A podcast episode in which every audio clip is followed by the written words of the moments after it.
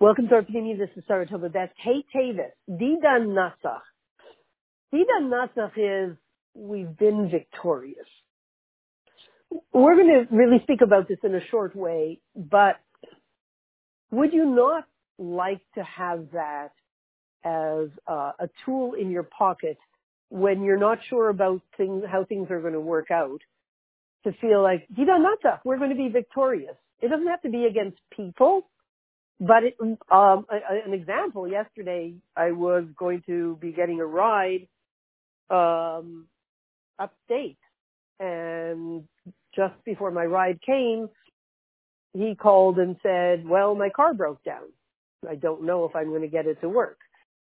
So at that point, you want to have in your back pocket the feeling of dida natzach. We have a slight managed, an enemy. The enemy is this car or the fact that cars sometimes break down and it decided to break down right when I needed a ride. So that's considered in the language of the world, you know, an opponent. Because remember, when we're talking about hate, hate, it's, all a continuation of Yud Kislev and Hanukkah. We're talking about opponents, and the opponents end up in Geula time being on our side. So, you need a ride. Somebody's car broke down. How are you going to get there? You have an opponent, which is the the ability of cards to break down, and you want to pull out this tool from your back pocket and say, "Dida Nata, we've been victorious. The opposition of the world has ended. It has decided that it's going to help us instead." Well, somehow we did get upstate, so it worked.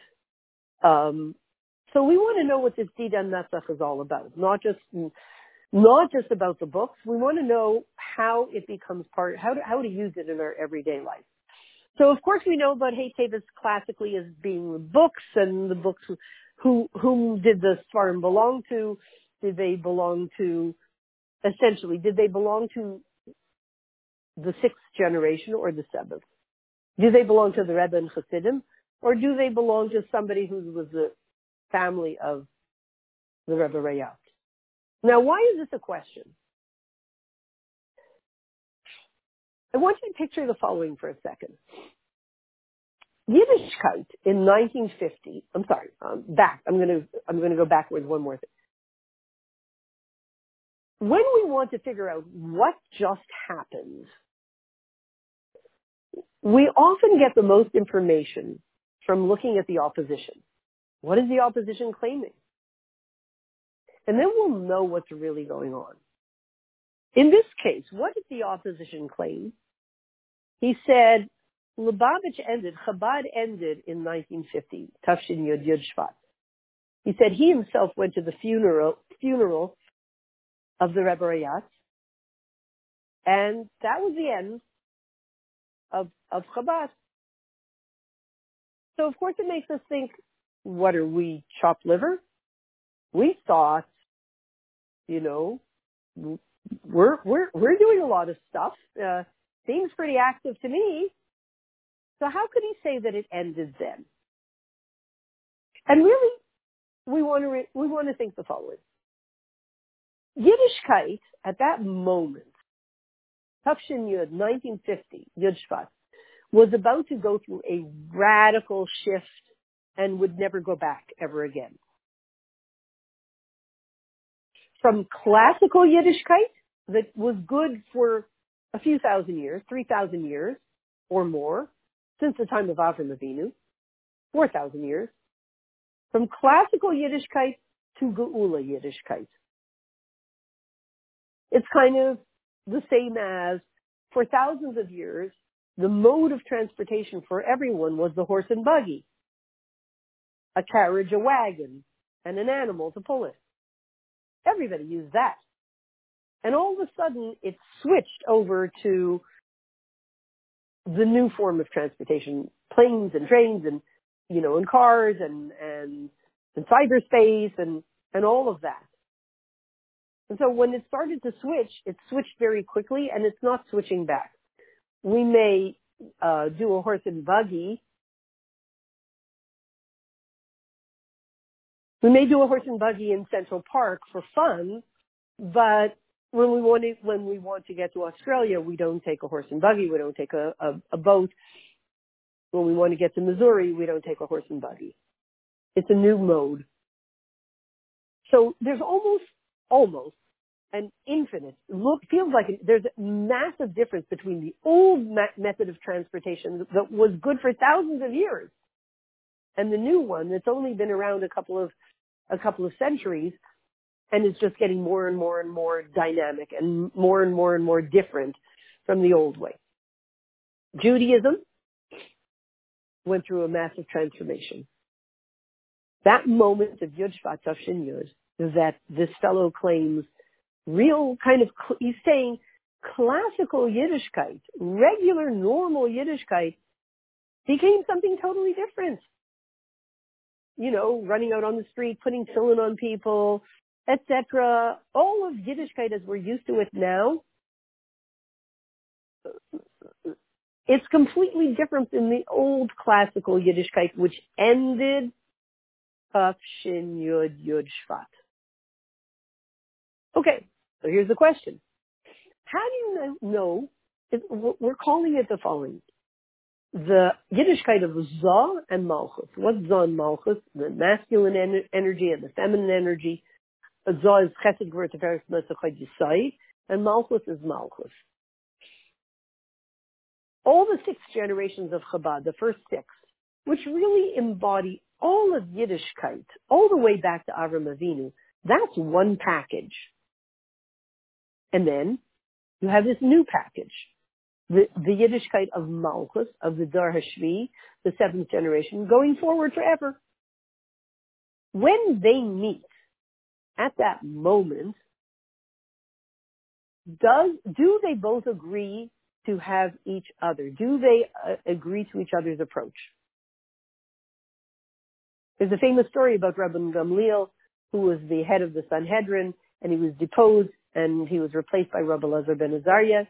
The next day, Rabban Gamliel, who was the older sage, came and sat in the beis medrash as a simple yid, sim, and and he uh, he was com, he was completely buckled to the new Nasi, which meant that he agreed with the new approach of the new Nasi.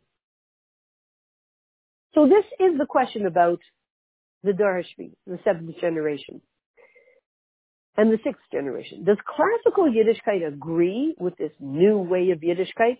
Is this kosher Yiddishkeit? The way we do it since 1950?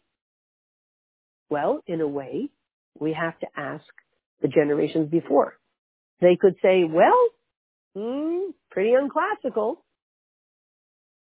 But the thing about Yiddishkeit today is, hopefully, let's say in the case of Chabad, every single thing is based on the sources in Torah that say this and this and this and this is the way we do it.